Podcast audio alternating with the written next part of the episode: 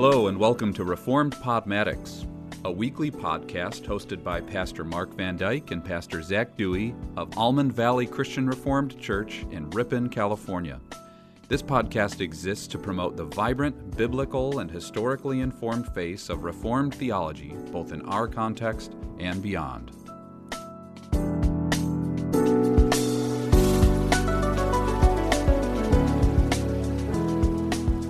Well, hello everyone, and welcome back to Reformed Podmatics. I am Pastor Zach. And I'm Pastor Mark. And for this episode, we will be picking up where, sort of where we left off, one of the loose ends, I mm. guess you could say, of last week's episode, uh, although this won't necessarily be specifically about what's going on in the C R C. It'll be about a broader problem, uh, but we might just say it's the problem of the idolatry of reputation, something that uh, I think many, many Christians suffer with, suffer through, or mm-hmm. uh, need to to work on and think about, uh, especially in our current cultural climate. Yeah. Um, you know, as I look back on my own life growing up in the evangelical world, and I grew up really sort of right in the middle of it, um, going to Bible churches or Baptist churches, and then to non-denominational church.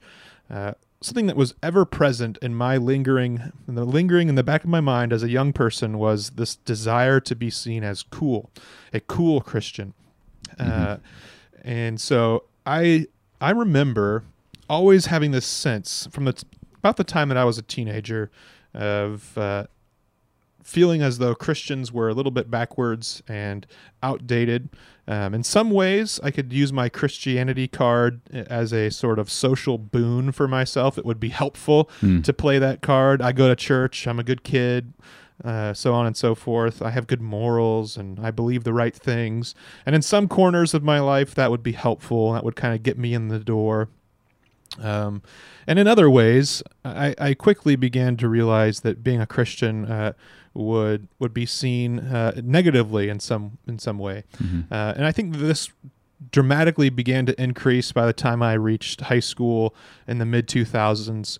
Uh, there's a interesting social uh, analyst named Aaron Renn who talks about how we now live in a in the world that he describes as the negative world, where Christianity is seen Uh, more or less negatively by the surrounding culture in which we live. And I think he would argue, I don't know for sure, but he, I think he would argue that in the two thousands, going from the nineties to the two thousands, is when this negative world really came to the fore. Mm-hmm. Uh, you have the rise of the, uh, the new atheist movement with Christopher Hitchens and uh, other atheists of that era, Sam Sam Harris, Richard Dawkins, mm-hmm. uh, and With the with that movement g- gaining speed in the tw- early two thousands, I, I think Christians began to really feel uh, as though we were not, not only not cool, but non-intellectual. Uh, and there's been a derision uh, ever since, and lo- maybe even long before that, of evangelicals being seen as fundamentalists. Mm-hmm. Um, and so I can rem- remember in high school uh, really loving Christian music that people saw as cool. Mm. One of my favorite bands in high school was a band called Underoath. Maybe some of our listeners have heard this band. This band mm. was lo- was loved far and wide, far outside of Christian circles. I can remember they played the main stage at Warped Tour several years wow. in a row. That that was a big deal. They weren't on one of the tiny little stages off to the side. They mm. were the center stage. They were a, a huge deal, and they were this Christian band. Kind of like Anberlin was that way too. Yeah, yeah. exactly. Yeah. Anberlin was huge as well. And these bands I idolized. Um, many of them, including Underoath, are no longer Christians, uh, which is an interesting other story. Maybe we could tell another time. Yeah. But as a young person, I felt this deep desire to be seen as cool, and would be willing to to do almost anything and everything to maintain that reputation of being a cool Christian. Mm. Uh, and this is something that I think has deeply embedded itself not only into my psyche, but into the psyche of of Christians uh, far and wide, especially in the Western world today. And so in this episode, we want to talk more about this, this, this idolatry of reputation, uh, both in broader evangelicalism, but also, of course, in our own denomination, the Christian Reformed Church, as well. Yeah, when I preach, I there's there's this sort of typical list of sins that um, that I would include in uh, confronting the congregation with, calling people to repentance from. But I have to admit that idolatry of reputation doesn't always work its way into hmm. that that list. Um, maybe, you know, occasionally I, I would mention it. I think I did maybe a month or two ago. Uh, but this can be a really, really big deal. And so I, I think it's one of those sins that flies under the radar a lot yeah, of times. It's more subtle. Yeah. And um, part of the reason that we want to bring this up is how, how complicated the topic is. It really requires a pretty good conversation, even a bit of a lengthy conversation, I think, because having a good reputation is a good thing. Right. And uh, we'll even get into some passages in the Bible that call us to be cognizant of how we are being perceived by other people and uh, being uh, known as somebody who is helpful and cooperative and thoughtful and wise. Um, that's a good thing. And yet, I, of course, uh, we I like Tim Keller's definition of an idol. An idol is when any good thing becomes an ultimate thing. And so mm-hmm. idolatry of reputation is where how people perceive us determines how we function as a church, what I preach, um, what the sorts of decisions we make as a denomination or as a congregation. Um, you know, it, it can, so that's the macro scale, but then there's yeah. also the, the micro decision-making factor, which hmm. says, um, you know, every day I want people to like me more and more. Hmm. And uh, I think that we'll see again and again in this conversation that that is a prison to live in. Um, the the obsession with how people perceive me. Um, my goodness, I, I really don't like the teaching of Joyce Meyer, but um, she has a book called Approval Addiction. Hmm. And I didn't pick that book up because I would guess that it's probably not that great of a book, but it's got a great title, actually. Yeah. Um, Approval Addiction. Hmm. And um, that's men and women, young and old, not just teenagers thinking about popularity. Um, you know, to be fully honest with listeners, pastors struggle with popularity. We do. Yeah, um, absolutely. We want to be popular. We want to be liked. And and so often that that isn't just for the name and the glory of Christ, mm-hmm. but um, sometimes we want that popularity for our name's sake. And so uh, we're going to be thinking about about this matter Um, not just denominationally, although this certainly has a lot of applications to our, the Christian Reformed Church right now, yeah. um, for conservatives and progressives. Um, but but even more broadly, we want to ask you, the listener, the question, are you idolizing your reputation? Yeah, and as you said, there are several passages in, in Scripture uh, which highlight the benefit, the beauty of a good reputation. Uh, one of these would be First Timothy three, which talks about respectability and a good reputation being a requirement of an elder. The requirements of elders are, in some sense, uh, ideals that all Christians mm-hmm. uh, ought to strive for, uh, however imperfectly. And so respectability and a good reputation is is a good thing. Uh, I think that's something that uh, fits and connects to what Christ calls us to be when he says that we are to be lights of the world uh, and we are to be salt, the salt of the earth. Mm-hmm. Uh, th- these are uh, sort of our public image and our public reputation. Uh, Christians should be seen as those who love and care and serve and sacrifice and are generous and uh, are respecting and respectable, all of these things. Uh, Yeah, the influence of our culture is so Christian that the culture still values a lot of those things. Right. Yeah. And if you want more in- interesting thoughts on that, go yeah. find Tom Holland. Absolutely, to his book Dominion. His yep. book Dominion, arguing that in so many ways, even secularism in the Western world is deeply Christian in its morality and its moral outlook, its ethical vision.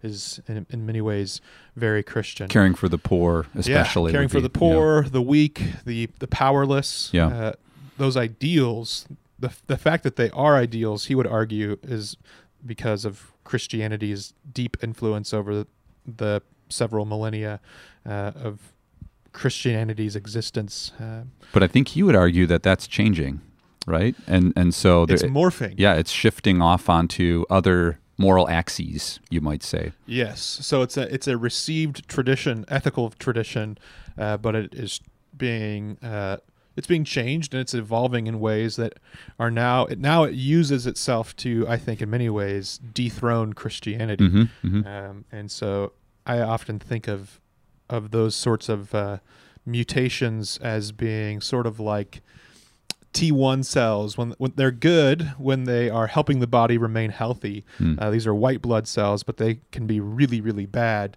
uh, when there's too many of them. That's actually what autoimmune disorders are, where your body begins to fight itself. Mm. And it's your immune reactions are so heightened that it actually begins to be a negative. Uh, That's that's sort of what I think uh, is happening in our world as we turn, as our world, or as our culture turns its back ethically on uh, Christian ethics. It has retained some of the basics of Christian ethics, but now it sees Christianity as the oppressor, the, yeah. the powerful, that needs to be thrown off, and we need to be released from.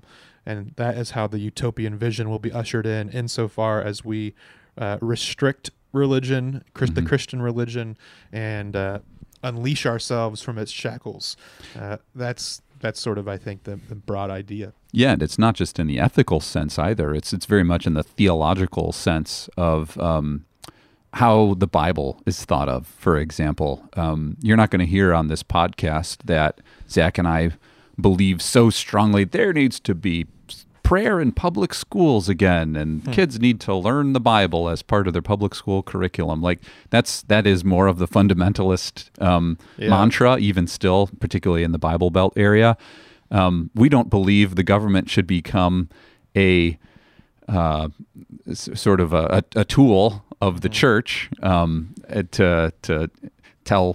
You know, for example, non-believing teachers that they have to be leading a, a, a classroom in prayer and, and teaching the Bible and so forth. I think that actually has a pretty detrimental effect to their faith. Mm-hmm. But um, at the same time, we would also recognize that that holding the Bible up as the Word of God is something wonderful and true and, um, you know, an, a revelation of God about what reality even is. Um, that mentality uh, is... I don't know if it would always have been accepted in that regard in American society, but there there was a man who um, passed away about a year ago in our church, um, mm. Bob, who would who would often talk about this, where mm. at least people would get the sense that the Bible is a good book. Yeah. And, and so a non-believer would walk into a church fifty years ago and have at least the assumption that the Bible is probably something you should pay attention to. Yeah, there's something um, worthwhile. Yeah, exactly. There. And yeah. whereas the, the negative world has kind of flipped that, where um, a lot of sermons actually include a, a good amount of apologetics, just arguing for uh, the beauty, the goodness, the quality, and the truth of, of God's Word. Um, even in my preaching courses, I received what I think was some good advice, that a preacher hmm. ha- can't assume that people... Um, want to listen to you. And so uh, uh, that's all related to this conversation of reputation, because uh, we can be honest and aware that in American culture, uh, generally the Bible is not regarded as the Word of God, uh, particularly the inerrant Word of God uh, that is perfect. Um, and so when we hold to that belief in inerrancy or in um, the virgin birth, the miracles of the Old and New Testaments, the physical resurrection of Jesus, uh, the ethical teachings of the Old and New Testaments, we can be aware that that's not always going to be popular, and so we it's have to... It's going to cost us right, in certain ways. We've got to be ready to sacrifice. And and so in this conversation, we actually hope to to be what I would call equal opportunity convictors, that uh, conservatives struggle with idolatry of reputation, and progressive people also yeah. struggle, maybe in some different ways, um, with oh, this absolutely. idolatry of of reputation as well. And so um, you've done a little research, though, Zach, on, on um, kind of how this works out in the evangelical culture, and I'm a little bit curious to hear um, some of the reading that you've done. Yeah, so there's a really interesting article that we, maybe we can put in the show notes um, that has spurred my thinking in this direction. Uh, it, it's from the American Reformer, which I'd never heard of till I came across this article. And the way I came across it myself was through an, another podcast. It's a mm. podcast called Faith and Honor, which I listen to only very occasionally. Uh, but the podcast episode caught my attention. This was back in twenty twenty-one. It was, it's called Evangelicalism's Embarrassment Reflex, uh, which I think is a good title. And they have as a guest the author of this article who wrote something similarly titled on the American Reformer's website called The Embarrassment Reflex, Evangelicals and Culture. And this, this uh, article sort of tells the story uh, from the twentieth century up to the present time of evangelicalism's longstanding sense of uh, not being good enough in the culture's eyes, and in various ways, but particularly in the intellectual way. Mm. And so the article starts with a really good quote, which I think is extremely pertinent to our discussion here, from Mark Noll, the, one of the major historians of the, I believe, Orthodox Presbyterian Church. Uh, he's a major evangelical historian, really, of American Christianity. And he writes this this quote. It's a quote that I think has uh, loomed large yeah. for evangelicalism over the last several decades. I believe he wrote this in nineteen ninety-four, but he says, "The scandal of the evangelical mind is that there is not much of an evangelical mind." Basically meaning to say that evangelicalism has not come to be known as a very intellectual uh, or robust tradition of thought. Uh, Mark and I are currently reading a book on Abraham mm. Kuyper. Mm-hmm. Uh, I can pull it up here. It's Great called book. The Contours of the Kuyperian Tradition by Craig Bar- Bartholomew. And he points out an interesting story in the opening pages of the book, uh, how uh, in the twentieth century, in the early part of the twentieth century, a major Scottish theologian named James Orr began mm. trying to speak to modernity from a robustly uh, Protestant and Scottish Presbyterian standpoint, and how he began to, in many ways, uh, think about ideas of worldview, and he kind of stands as sort of Scotland's Kuyper. At yeah. least that's how it's being pitched. I don't know much about James Orr myself. Uh, but he, the author, Craig Bartholomew, contrasts this with, with what was happening in England at the time, and how at the Cambridge uh, Christian Union they were having different American sort of revivalist preachers come and give very sentimental messages yeah. to these college students, emotionally manipulative, wanting to yeah. see your mother in heaven, and yeah. who wants to see your mother in heaven, and they would sing these very emotional songs, and how the, he he talks about how this wasn't ha- really having much effect. Uh, And I, I think that that's a good example of what yeah. Mark Noll is getting at. I don't yeah. think Mark Noll is is entirely wrong. Uh, I think that evangelicalism has, in many ways, been too given to sentimentality. Yeah. Uh, Finneyism. To Finneyism, yeah. that yeah. sort of uh, yeah Second Great Awakening revivalistic spirit, you might say. And so there's there's definitely some truth, and I I think that.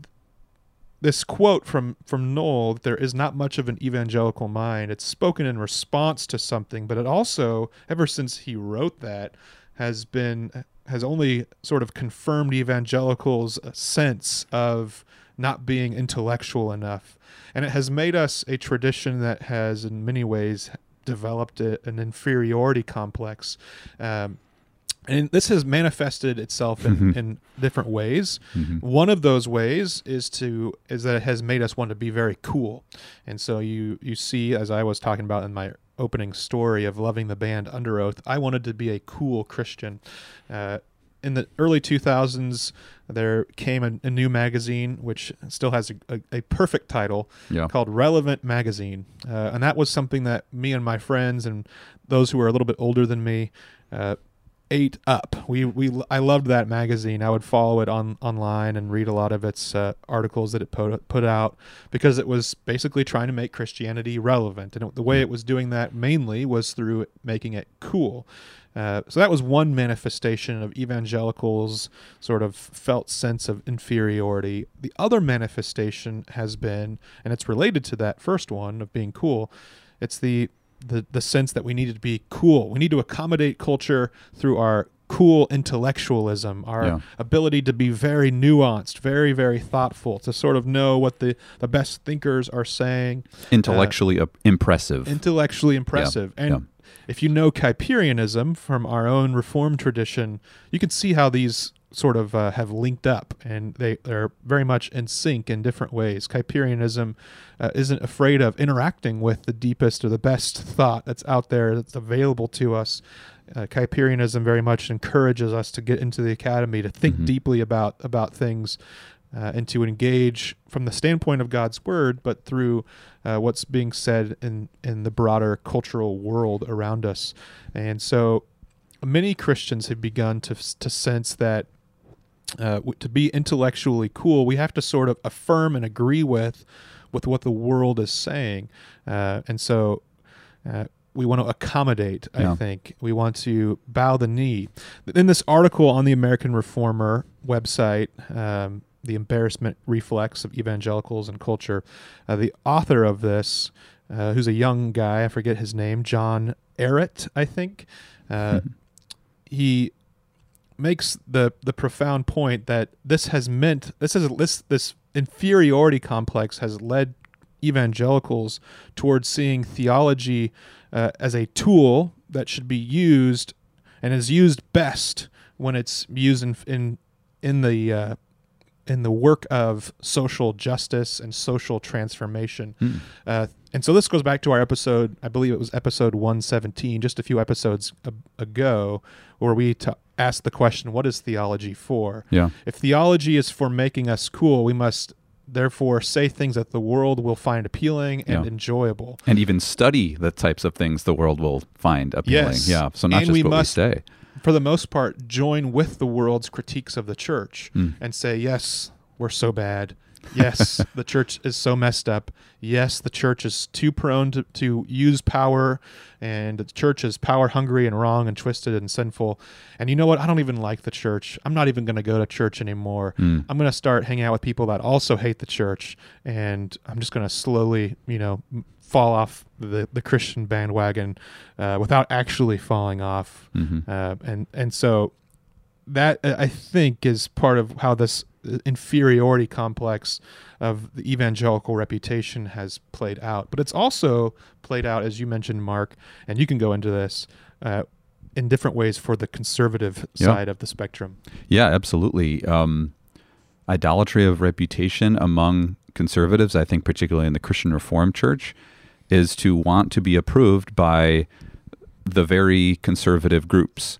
And so maybe if, if you're listening to the podcast and just getting um, interested or just learning more about Reformed ecumenical work, um, hmm. there is a group called NAPARC. Um, I, what does that stand for, Zach? I, I forget. I think it's North American Presbyterian and Reformed Churches. Sure, yeah. Something like that. And so this is a, a an association. It's not a denomination, but it's an association or a Uh, a collection, collection yeah, yeah, of uh, relationships between um, conservative, Reformed mm-hmm. denominations. So it would include the Orthodox Presbyterian and the, the United United Reformed Churches and so forth, P C A. And, and and churches like that. And um, and so the Christian Reformed Church was removed from NAPARC um, in the nineteen nineties because of the women in office issue, and um, I know that for many people, that was a real damaging thing to our sense of ourselves, and, and it was very hurtful to how we we perceive ourselves if we're really a pure, true church, um, because there was another group of churches or denomination that was saying that we weren't. Yeah. Um, and so uh, we, I, I say this because we are of a, a more theologically conservative congregation, um, could be very influenced to want a high And, and strong reputation among NAPARC churches. Hopefully, oh, maybe they would take us back someday, or yeah. um, you know, uh, to think in that kind of way. And um, it wouldn't necessarily be a bad thing to repair relationships mm-hmm. that have been um, damaged through uh, decisions that were made. But I think that that can loom large, and sometimes too large. In uh, do we want to appeal to NAPARC, or do we want to say what what the word says, and, yeah. and, and love in a way that Christ loves, and mm-hmm. and so forth. And uh, again, I don't think those are necessarily um, uh, mutually exclusive things, mm-hmm. um, but uh, some can pay so much attention to what's happening in the conservative denominations that, um, you know, I, I might even put myself in this, to be quite honest. I, I would almost yeah. get distracted, I would say, um, by these sorts of religious, political, sociological sorts of movements, mm-hmm. instead of just saying, I need to say what the word says this week in my sermon. I need to love the people that the Lord puts in front of me. And um, mm-hmm. it's going to be okay if I if I just a faithful minister here in this church, and if yeah. those very conservative churches never think very highly of me again. Yeah, I, I, this makes me think of a funny conversation that I had. I, about the first year or two that I was here in Ripon at this church, uh, I was invited to go to a, a guys' night with mostly guys from a uh, United Reformed Church. Uh, and somebody mentioned, or, or maybe I mentioned NAPARC uh, jokingly. I forget the exact context of the conversation, but all of them were quick to point out that, oh, you're not a part of NAPARC. Yeah, that's uh, weird that people even know that, man. And these are mostly lay laymen. Yeah. Uh, and I, in my mind, I was like, okay, ouch, but also I don't really personally care about NAPARC. That isn't to say that I, I don't have my own sort of NAPARC, quote unquotes, of yeah. people that I want to be seen and be yeah. respected by. Yeah. Uh, like I, I I confess that there's times where I, I will write something in a sermon and I'll think, I wonder what so-and-so would think of this. Yeah. I, yeah. I hope I would get their approval if they were to hear what I said here. Uh, and that is that is a wicked sort of thought to have. Yeah. As you pointed out, Mark, my, my thought should be, is God honored by this? Does does God appreciate what I'm what I'm saying or doing or thinking? I shouldn't be wanting to uh, find the approval of man. And I think I never I'd never heard of that book by Joyce Meyer, but the approval addiction is real. It's a yeah. real thing, and thank God for Paul's strong words in Galatians one ten, famous verse many of us know, where he asks, "Am I now seeking the approval of man or of God?" Yeah, yeah. We must be seeking the approval of God and not of man. Yeah, and, and one way that this can really be manifest in conservative circles is by churches aligning themselves with a figurehead, I think. And that actually doesn't happen yeah. very much in the Christian Reformed Church, but in Baptistic and Presbyterian conservative circles, that is a very, very big deal. Are you a Keller church or a Piper church or a R C Sproul church or a Ligon Duncan church or a MacArthur church? And it's it's like mm-hmm. it, it can become a, a way of um, becoming popular with a certain kind of person. It's virtue signaling in yeah, a certain way. Yeah, absolutely it is. And um, you know, what does Paul say? It's so clear in First Corinthians, right? Are you an Apollos church? Are you a Paul church? Are you a Peter church? It's like, yeah. we're Christians, brothers and sisters. You know, that that's the point of what Paul is saying there. And um, and so we don't seek the approval of what would MacArthur say, what would Sproul say, or so forth. That and they can have good things to say about certain things, but I think that that that desire to be not just like them, but oh, how great would it be if so and so came to this church someday to preach from this pulpit. Um, again, wouldn't necessarily be a bad thing in a lot of cases, but that's not a goal really for, for a church to hold on to. Um, maybe quickly as we move into another issue um, among conservative uh, people is uh, we did a long time ago a review of the book Jesus and John Wayne, and that book uh, is basically devoted to uh, tearing down the reputation of the evangelical church in a lot of ways, uh, particularly churches Uh, that are of a conservative type, a complementarian. That means yeah. um, churches that that uphold the, the teaching that that men should be um, the ones who are pastors, elders, and, and leaders in the church. Um, and so that that book has real stories in it that do damage the reputation of um, theologically conservative churches. And I think that some people would read a book like that, and this was even my temptation, to be honest, and say, oh, that's just cherry picking, and, and those are just the bad ones. But I think that yeah. conservatives do really need to grapple with having often a bad reputation because of alignments with, for example, people like Mark Driscoll and mm-hmm. um, and so forth, and, and to have our eyes open that um, just because someone is conservative, uh, we ought not to hitch our wagon to that horse. Yeah. Um, f- often it would be, it, it has been a perilous thing to do that, whether that's following certain homeschoolers and, um, and, or, or Driscoll in the early two thousands, mm-hmm. getting so much attention, Um, I guess I am a little bit proud to say I was never really a fan of Mark Driscoll, um, even though I was right in his shadow uh, serving a church in, in Washington State um, from two thousand eleven yeah. to two thousand fifteen. Um, but we have to grapple with that damage to our reputation in the same way that the Roman Catholic Church has to recognize what the priest yeah. scandals have done and what some bad teaching from the Pope does for their reputation hmm. and, and so forth.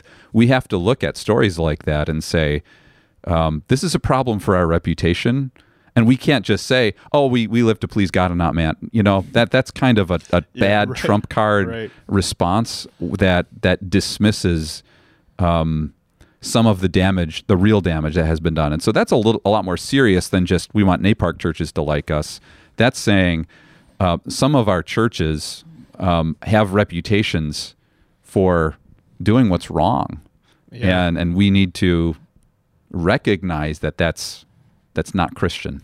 Yeah, and in some ways, those who critique our churches, our conservative churches, they're not entirely wrong. Right. That was that was my sense of reading that book, and you can go back and listen to our episode. I'm not. I wasn't a fan of the book. Yeah. I, I didn't think that it was it was uh, all that great of an argument. It seemed uh, to have a political motive for looking at the it, the errors in the conservative movement more so than what I would say a, a Christian biblical motive. Yeah, it it was using p- political and historical lenses to yeah. try to undermine a theological position. Sure. Um, but the, but, but the book still, wasn't entirely wrong. Yeah, exactly. There, there's yeah. there's definitely truth to that, and we need to uh, squarely look at that, square in the face, um, and and recognize it as whether we liked it or not. Like you said about Mark Driscoll, you didn't like him, but in some ways we're connected con- connected to his movement yeah. and to yeah. what he what he did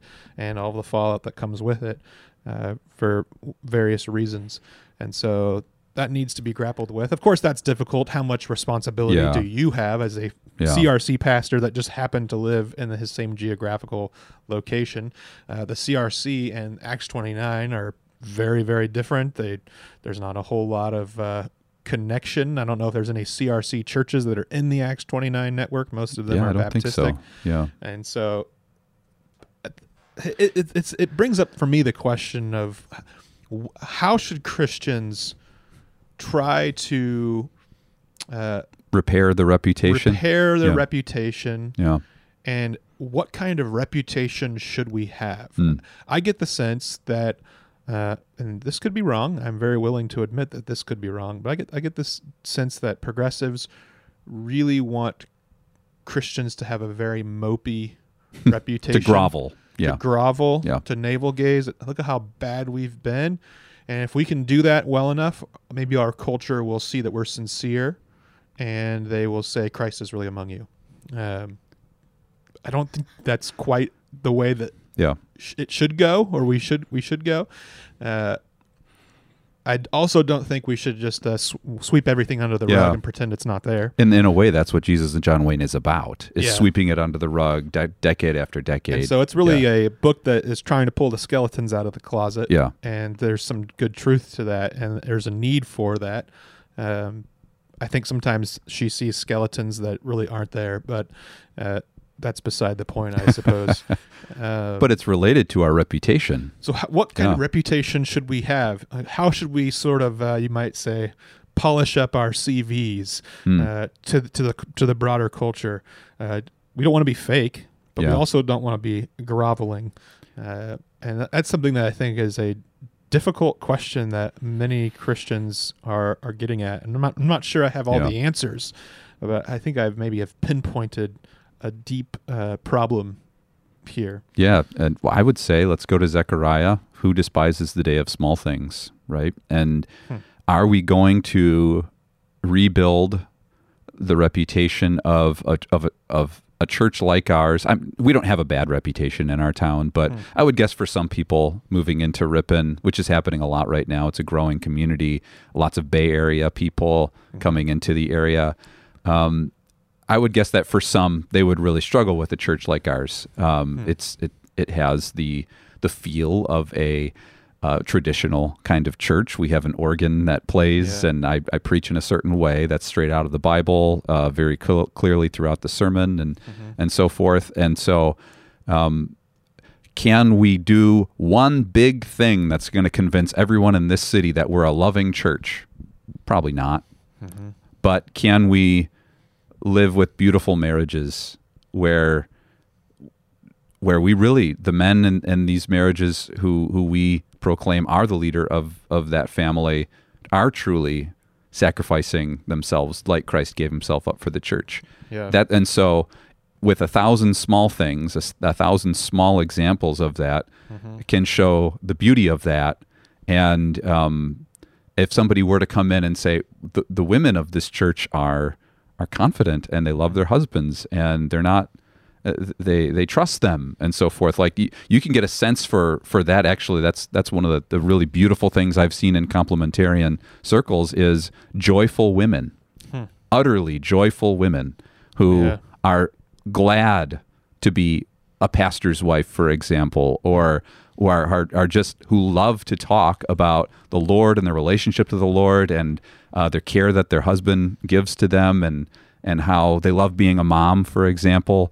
Um, yeah. That's not the call for every single woman, but but if there is, if there are a thousand examples of small things happening to me, that's uh, that's a way of moving, hopefully, as as a, a movement or as a church, even in the direction of restoring a reputation. So, um, and that isn't done necessarily to restore the reputation per se, but that's just done out of the, the overflow of the heart. Mm-hmm. Um, because we are convinced that this is a good way to live um, how our church functions. So yeah, there's an interesting overlap, I think, between Christians' good reputation before the Lord and our yeah. good reputation before the world. Yeah. If we have a good reputation before the Lord, if we are honoring him in what we do, say, and think, uh, we will, in many general ways, have a good reputation before the world. However, there's a catch to that. There will be times, and Jesus doesn't allow us to uh, avoid this implication, hmm. there will be times when having a good reputation before God will cost us greatly before the world, and it will mean we don't have a good reputation yeah. before the world. Christians in the early church were seen as insubordinate, as rebel rousers, as problem causers before not only the Jewish leaders and elite, but before the Roman the Roman uh, overlords, uh, and they were sort of looked down upon and despised, despite the fact that they weren't doing anything that actually was wrong. They were following God's God's will. They were going and preaching the gospel. They yeah. were healing the sick, taking in infants who were discarded, infants who were discarded, all of these these sorts of things. They were doing amazing things that would we we would laud, but that inevitably le- bumps into the world's concerns. Yeah, uh, there there is uh, very much the sense in the New Testament, I think, that uh, the kingdom of God is taking back enemy territory, and God is is uh, I think. Th- Christ's kingdom is inaugurated in his arrival, and it, it is growing even still, and hmm. it is not uh, insurrection or rebellion uh, in so much as it is taking back what is rightfully God's. Yeah, um, yeah I love what so, Bavink says there is uh, Christianity is not revolutionary, it is reformational. Yeah, and I think that corrects a lot of the conservative impulses that might be yeah. of a more revolutionary type. That's yeah. what we find a lot of in Jesus and John Wayne. Those revolutionary impulses. We're going to yeah. storm the gates, you know, and, and so forth. Yep. Um, Bavink says Christianity is not a revolutionary, it's not a rebellious religion, mm-hmm. it's a reformational religion, which yeah. it's so key. Yeah, and so it's uh, res- it's restorative then yeah, too. Yeah, absolutely. Uh, and But that's going to mean that we're going to bump up against the opinions of people in our broader world. Yeah, who don't want to be reformed. It's not for it's not without reason that Christianity, even in the book of Acts, as we've been studying here at Almond Valley, it gets under people's skin. Yeah. Even when it's the early Christians in Acts, and know that things aren't perfect, obviously, but they're doing some pretty amazing things, and they're sacrificing greatly for the Lord, and that is... that causes problems inevitably. Uh, I, I think one of the unfortunate things of progressives in evangelicalism, uh, if I if I do go down that route, is that they they have joined the world uh, in, mm. in the in the sense that the world dislikes Christianity in its purest sense, and they have sort of uh, be, they've they've jumped across the line and began pointing fingers of accusation primarily at Christians, and they've it, there's a there's a real deep sense of of I sort of loathe myself and my tradition. There's yeah. an interesting article um, that is quoted in the article that I've already talked about from the American Reformer, uh, where it's an it's an article from First Things, and it's written by a man named Stephen Dilley. I, I don't know who this is, but uh, according to the article, he's been a professor at a few different evangelical colleges. Hmm. And he writes this. He talks about this sort of self self-loathing sort of concept. He says, in my experience, evangelical schools, what he means by that are colleges, evangelical schools are particularly deft at self-loathing. In two decades and four schools, ranging from conservative to liberal, private to public, pious to secular, I have never encountered the sheer volume of self-loathing that I experienced as a student and professor at an evangelical college. While my experience is anecdotal, I doubt if it's unique.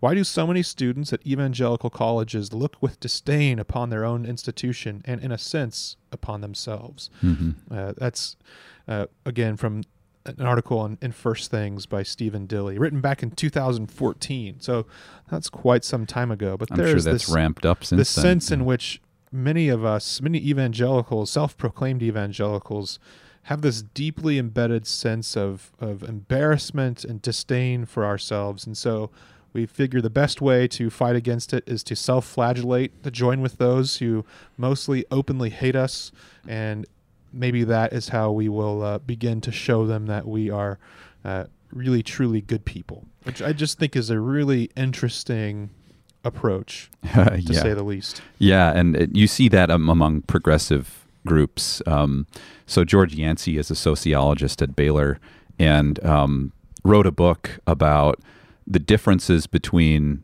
um, evangelical conservative Christianity in America and more progressive liberal Christianity in America. And um, one of the purposes of the book is to say that these are, are actually two different religions. Um, and he asks the two main questions: how do people understand what the Bible is, and how do under how do people understand what Jesus came to do?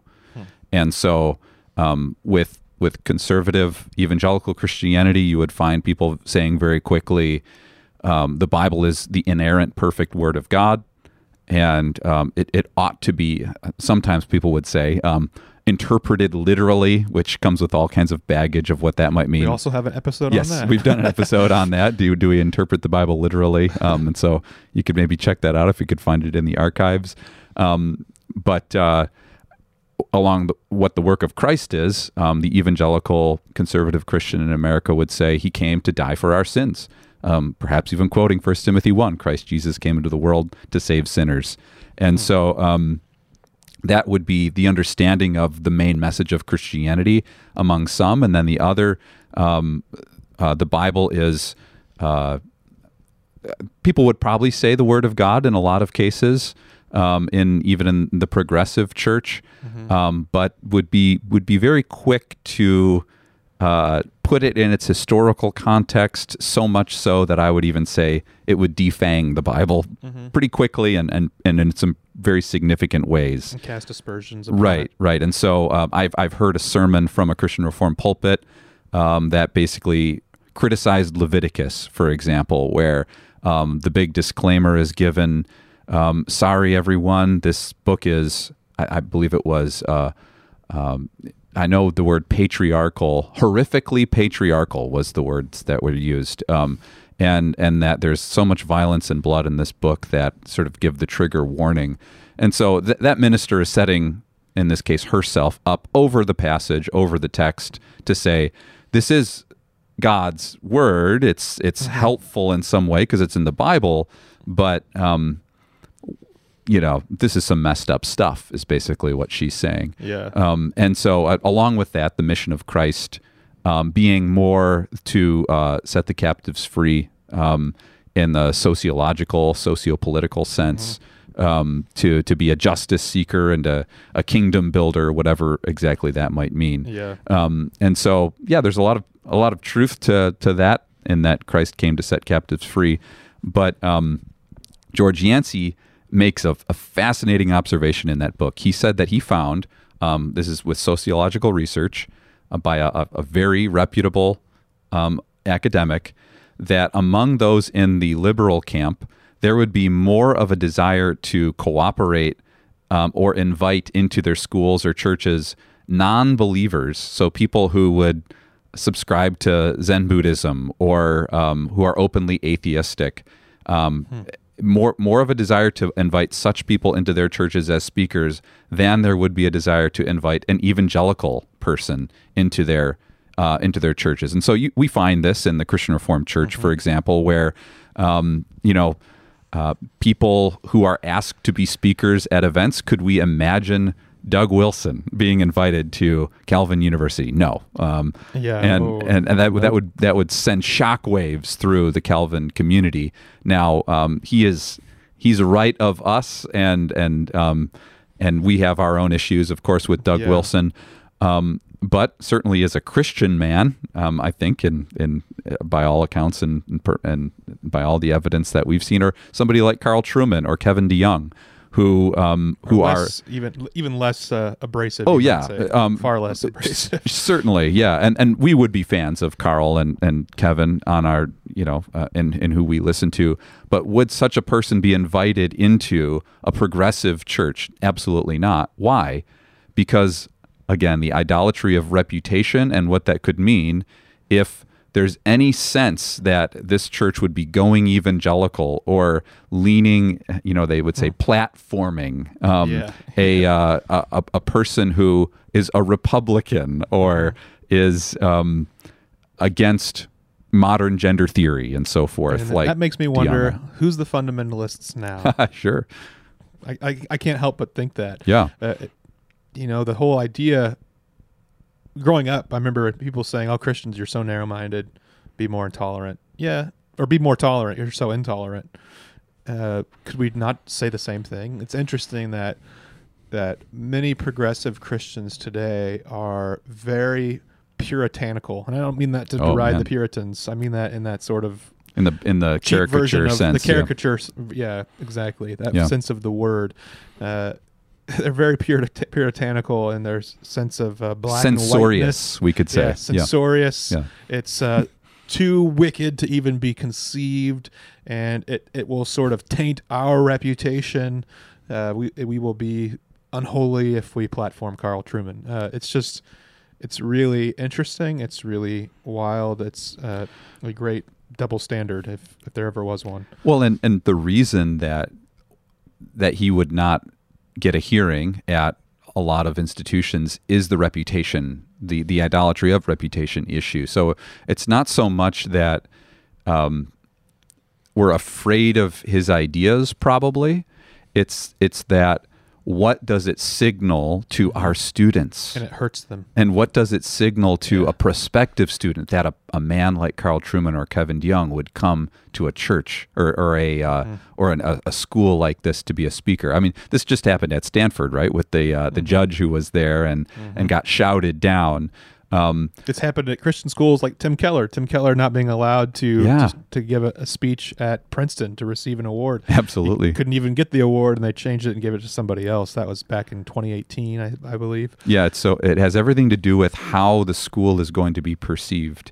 Um, and again, it's a prison that, that these yeah. uh, people live in. Um, I think that we can see also, I mean, just to put it very plainly, that um, when it comes to ethics, the progressive camp uh, would definitely pull back on many biblical um, teachings, um, especially from the pulpit. So, for example, if somebody's listening to this and and if you cannot imagine your pastor saying homosexuality is a sin from the pulpit...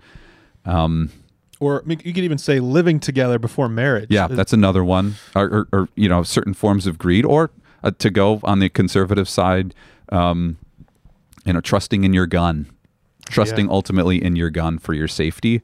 Um, yeah. If you cannot imagine that your minister would say those things, there is very likely a, a very strong um, possibility that there's an idolatry of reputation happening hmm. um, among pastors who would withdraw or, or pull back from the clear teaching of Scripture. Yeah. And so um, I think that's actually a lot of Christian Reformed pulpits where people would say, I, I can't imagine my pastor saying from the pulpit that homosexual activity is a sin. Um, well, that's what the Bible says, um, and and that's that's what that's life in a, in a lot of ways. If we really believe that the Word of God is useful and, and helpful for building up, for rebuking, correcting, training in righteousness, um, yep. as pastors, we need to say what the Bible says, just as John Calvin said, nothing more and nothing less. And um, and so um, I think there is a lot of that idolatry of reputation, of wanting to be known as cool, as as acceptable, mm-hmm. a, or as um, sort of tuned into culture. And so not just preaching certain things and content, but even preaching about certain topics or avoiding other topics. Um, maybe to give an example of this, I heard a sermon recently on uh, from a Christian Reformed pulpit again on uh, Jesus' words to the church in Thyatira in, um, in Revelation. And the sermon... Uh, the Thyatira, the issue in Thyatira was sexual immorality, very clearly, very explicitly said in the mm-hmm. sermon, or in, in the Jesus' words. You know, I applaud I applaud you for not tolerating the prophetess Jezebel, who pulls people into sexual immorality, and and so that's the where I thought the sermon was going to go, but it actually became all about economics, and so um, because of the. Uh, The, the situation in Thyatira as an economic center, um, sexuality had actually more to do with economic engagement and so forth. And so in the end, there was no confrontation of sexual immorality hmm. among the people in the church, but it, it became about economic injustices. Hmm. And so that's where um, I, I just know, you know, I can hear uh, as a, a trained minister, um, there's... there's some desire to move away from what might sound like an evangelical sermon, yeah, uh, in in a, from a pulpit like that, um, because if we say what Jesus said about sexual immorality, that it, it, who the he who commits this sin will lay on a bed of suffering, them and their children. Um, mm. That that sounds kind of strict or puritanical or. Um, or so forth. And so um, yeah. I don't know if that process, thought process is all that went into the minister's head, but I think that that's probably a very real possibility. So what do we do? I think we repent. Yeah. Which is, which is an overly simple way of putting it, perhaps, but I think it's absolutely spot on. We, we need to remember now more than ever in our particular cultural context that God's opinion of us is far more important than man's opinion of us. Uh, yes, we have a duty, a command, a vocation by God to, as we said, be the light of the world, uh, which is really the reflective light of the world, reflecting the yeah. light of Christ yeah. to the world. Uh, that is a high, a high calling to be the salt of the earth. Uh, but we are not the light of the world to serve the world's ends. We do not salt the earth to serve the world, the world's ends. We serve the Lord's ends. And so being light means that we are serving him. Uh, yeah. That's why I think our our episode, a few episodes ago, in episode one seventeen is, is important here. Uh, we should be aiming first and foremost for the glory of God in all things. This is where I think Westminster, uh, the Shorter Catechism nails it. What is the yeah. chief end of man? The chief end of man is to glorify God and enjoy him forever. Yeah. Uh, Absolutely, that is spot on. That is t- to be our our chief aim. And along with that, whenever we do obey God, I think obeying God's law in general bring, brings blessing to ourselves and to those around us. And in, so insofar as we are not stealing or cheating on our wives or hmm. uh, disobeying in other ways, uh, we will have a good public reputation, mm. but we must recognize that there will be times when no matter what we do in following God, it brings us to a crossroads, and our public reputation may get uh, may, may be bad for us. It yep. may lead us into bad places.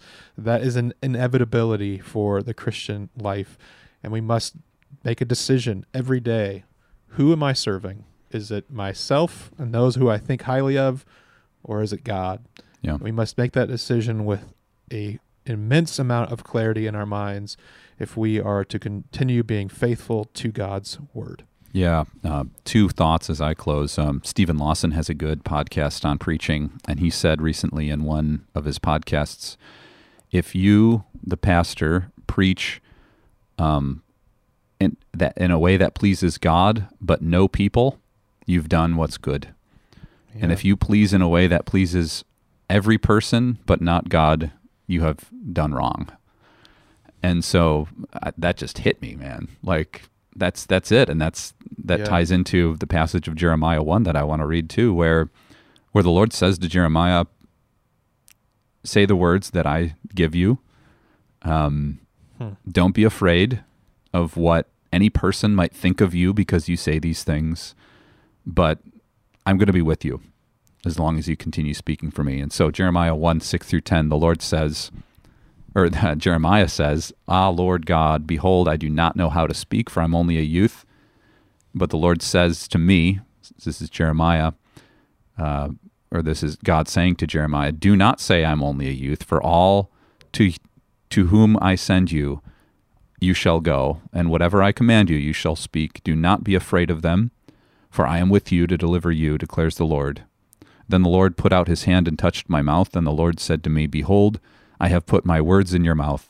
See, I have set you this day over nations and over kingdoms, to pluck up and to break down, to destroy and to overthrow, to build and to plant.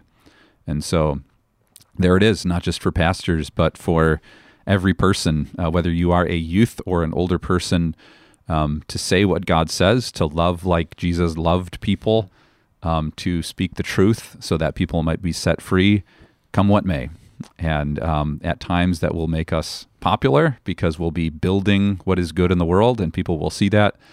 At other times that will make us, like Jeremiah, perhaps even thrown into prison, beaten up, um, hmm. ostracized by society. So um, that's that's really what we want to get at, is is not just that listeners would think in this way, but that the Christian Reformed Church would also um, let go of the idol of reputation and desire to speak the truth and to love people like Jesus.